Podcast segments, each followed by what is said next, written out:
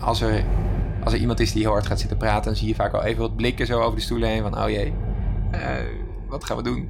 Spreek je net zo makkelijk een, uh, een, een, keurige mevrouw of man aan als een, uh, een schoffie? Ja, nu wel.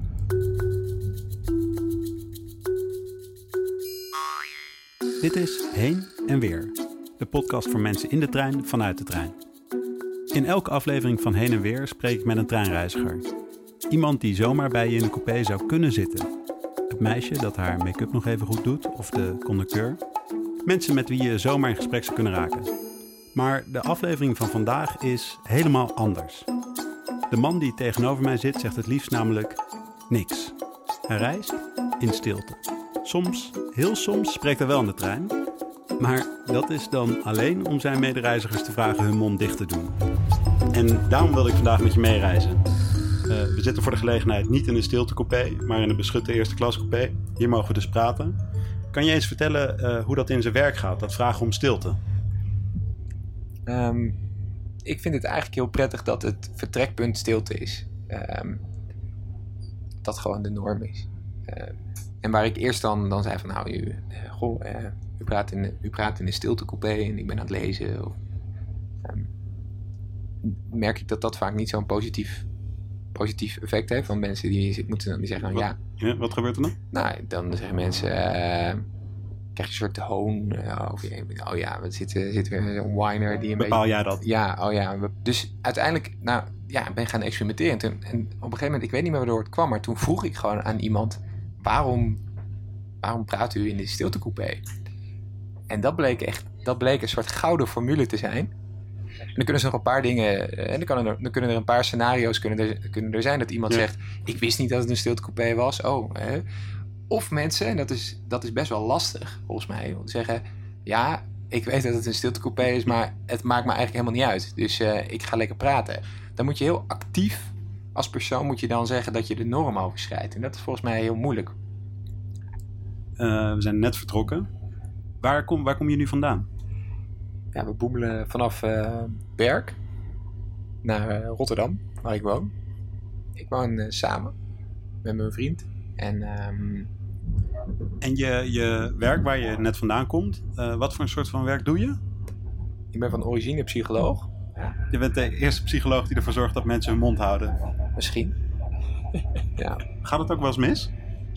Het is één keer misgegaan. En dat was met twee bejaarde dames.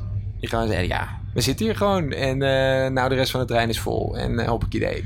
Als in, uh, ga, jij, ga, ga jij maar even je mond spoelen, jongeman. Dat was een beetje de, de uitkomst. En toen heb je heel chagrijnig de rest van de rit gekeken? Um, ik ben uitgestapt.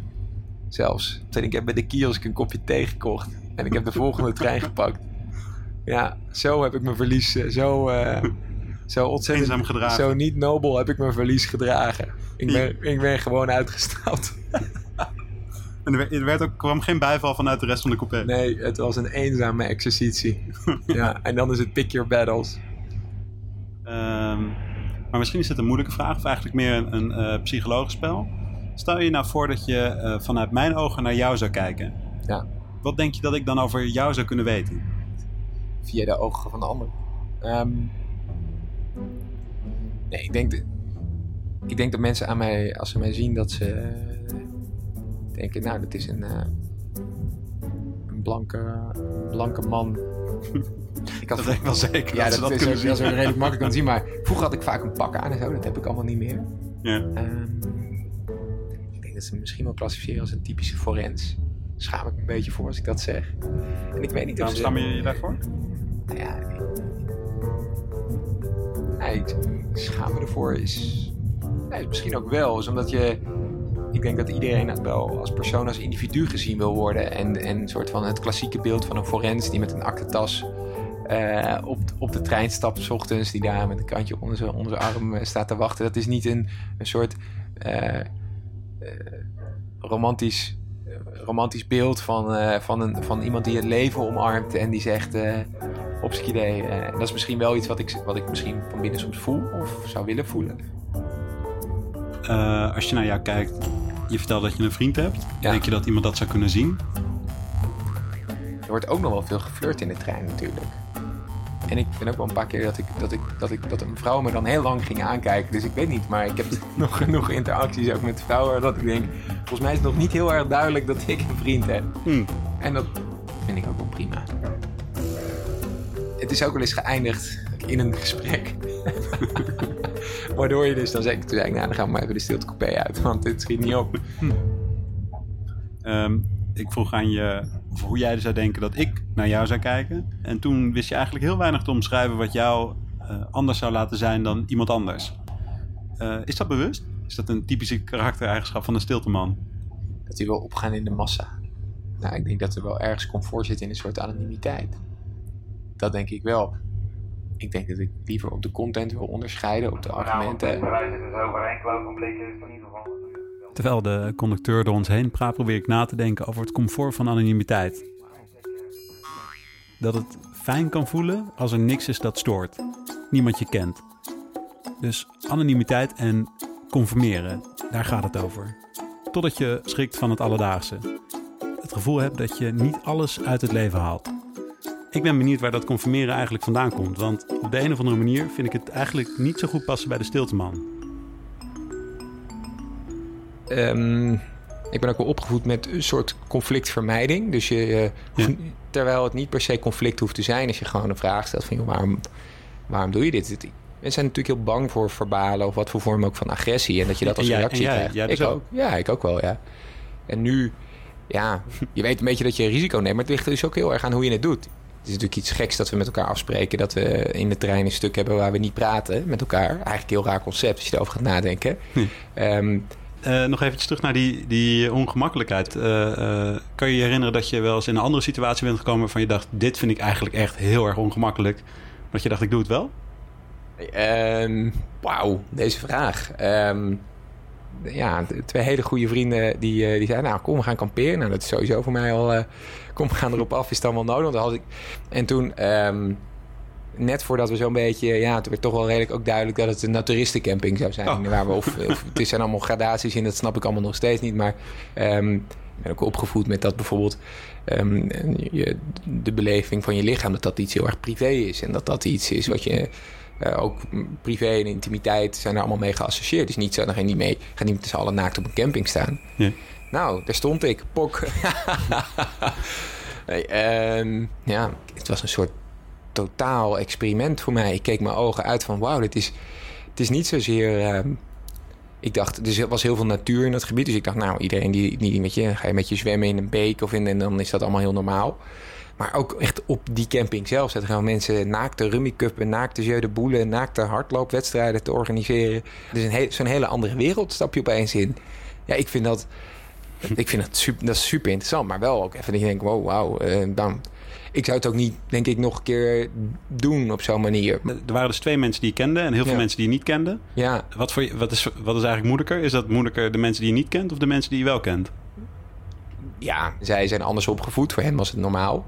Ja, dan is het. eh, dus voor hen was het ook niet een soort van pesten, maar ik denk dat ze wel even gegniffeld hebben. Toen ik daar in, in vol ornaat, met kleren zeg maar, in vol ornaat uitstapte uit die auto en daar een beetje begon rond te lopen in kleren. En, kwam er al meteen iemand naar je toe om te zeggen uit? Het is niet een soort kledingpolitie. Je kan dan wel mensen een soort toeroepen. ehm, te- dat dat Aan. iemand een teksto. aan. Nee, je bent dan een teksto als je textiel aan hebt of zo. Dat is blijkbaar is daar ook weer een heel, heel een nieuwe wereld aan klassificaties van mensen van. Hm. Voelde het anders voor je? Ja, prachtig. Weer zo'n soort grens overgeduwd.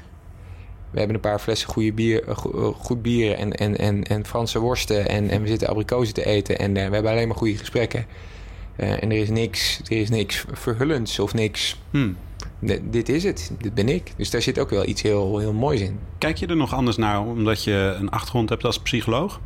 Eh, dat is ook wel een gevaar als psycholoog, dat je niet meer kan meedoen, maar alleen maar aan het reflecteren van oh, wat gebeurt daar nou, wat interessant. Terwijl je af en toe ook gewoon lekker eh, moet meedoen met, met, eh, met de kermis. Nou, in dit Nou, geval kan je daar ook moeilijk dit, omheen. In dit geval kon je die niet aan ontsnappen, nee. Dus ik ben gewoon eh, in de spreekwoordelijke draaimolen gestapt en nou ja, daar ging ik.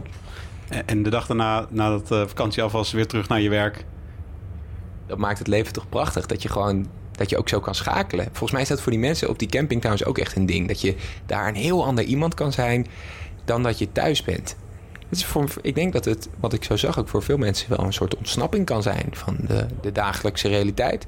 Hm. Of die nou door textiel eh, veroorzaakt wordt en dat je allemaal eh, dingen moet, moet dragen in de normale wereld en daar, daar niet, dat weet ik niet. Maar het is wel een hele andere context die mensen opzoeken. Dat vind ik, ja, ik begrijp het eigenlijk ook wel.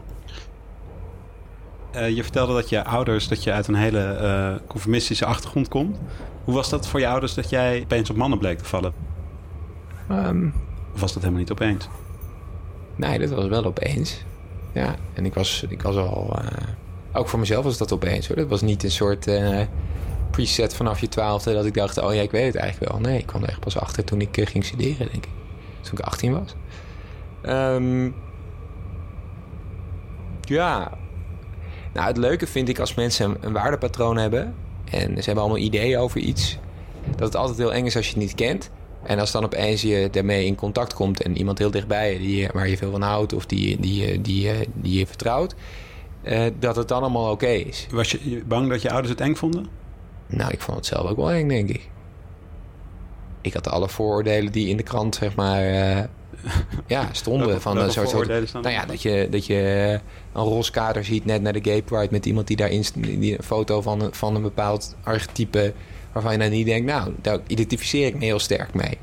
Ja. Ehm, dus dat was best wel raar dat je dan denkt, oh, nou, het kan dus ook anders zijn, want ik heb ook dat soort gevoelens, maar ik ben niet die persoon die eh, zo wordt afgebeeld in de krant. Oeh, wacht even, maar we worden wel extern onder dezelfde vlag, ehm, onder dezelfde regenboogvlag in dit geval weggezet. Dat is even wennen. Ehm, Was je verliefd geworden op iemand? Of ja, je- was het? Ja, ik zag ergens. eh, Ja, ik zag het wel. Ik ging iemand ophalen. Ik ging mijn zus ophalen voor een wandeling. En, eh, en er liep een jongen bij haar weg. En ik, ik dacht dat dat, zeg maar, dat het haar een vriendje was. Of iemand met wie ze geslapen had misschien. Of eh, iets romantisch, weet ik veel wat. En dat, nee, dat was het allemaal niet, zei ze. Want hij was homo. En ik gaf hem een hand. En toen kreeg ik een soort vlek in mijn nek. En nou, hij, hij liep door en hij ging weg. En, eh, en wij gingen wandelen met de familie. En toen zei mijn zus, ja, met een hand, joh. toen werd een soort grapje gemaakt van, val je op man of zo? Toen zei ik, ja, volgens mij wel. Oh, dus dat was... Tegen mijn zussen, ja. En daarna eh, nog mijn ouders en daarna. Maar eh, ik heb daar eh, wonderbaarlijk weinig last voor mezelf van gehad. Om daar in ieder geval niet opgekropt of heel lang mee rondgelopen. Mijn punt is dus om te zeggen, als je, als mensen, als, als je mensen vertrouwt en ze zijn dichtbij... dan, dan kan ook hun stereotype beeld gecorrigeerd worden. Dus als je iemand kent die, die anders is dan jij... En dan is dat, vind ik, een onwijs verrijkende ervaring. En je, weet, je ouders kennen je natuurlijk heel goed. Ja, Hadden ze een stereotype beeld? eh, ja net zoals ik dus. Dus ja, absoluut. Ja. En dan kun je ook, dan kun je, vind ik mensen niet echt kwalijk nemen. Want je, neemt, je, je krijgt je informatie uit bepaalde bronnen. Je bent opgevoed met bepaalde patronen. Ehm, en natuurlijk heb je, vind ik, de morele plicht om je in te spannen om anderen te begrijpen. Maar je, je, je, bent, je komt ook vanuit een bepaalde plek, positie. Ehm, en daarnaast normen verschuiven. Dus wat 30 jaar geleden eh, niet kon, kan nu wel. En soms andersom. Dus ik, je kan de mensen niet aanrekenen, denk ik. Schiedam Centrum, station Schiedam Centrum. Is er iets wat mensen wel van je zouden kunnen eh, denken als ze naar je zouden kijken? Er zit een, een, een, een blije, blije, blije meneer, ja, dat wel. Want ik ben over het algemeen wel een redelijk blij ei. Zelfs als ik stil ben. Zelfs, zelfs als je andere mensen terecht wijst, dan lach je er nog bij. Ja, dat ligt er dus aan hoe je het doet. Als je het met een grote glimlach doet in deze wereld... krijg je volgens mij veel meer voor elkaar. Of wordt de wereld in ieder geval een stuk leuker van. Overlopende stilte, man. Ik ben heel erg blij dat ik met je heb gesproken. Dank je, dank je wel.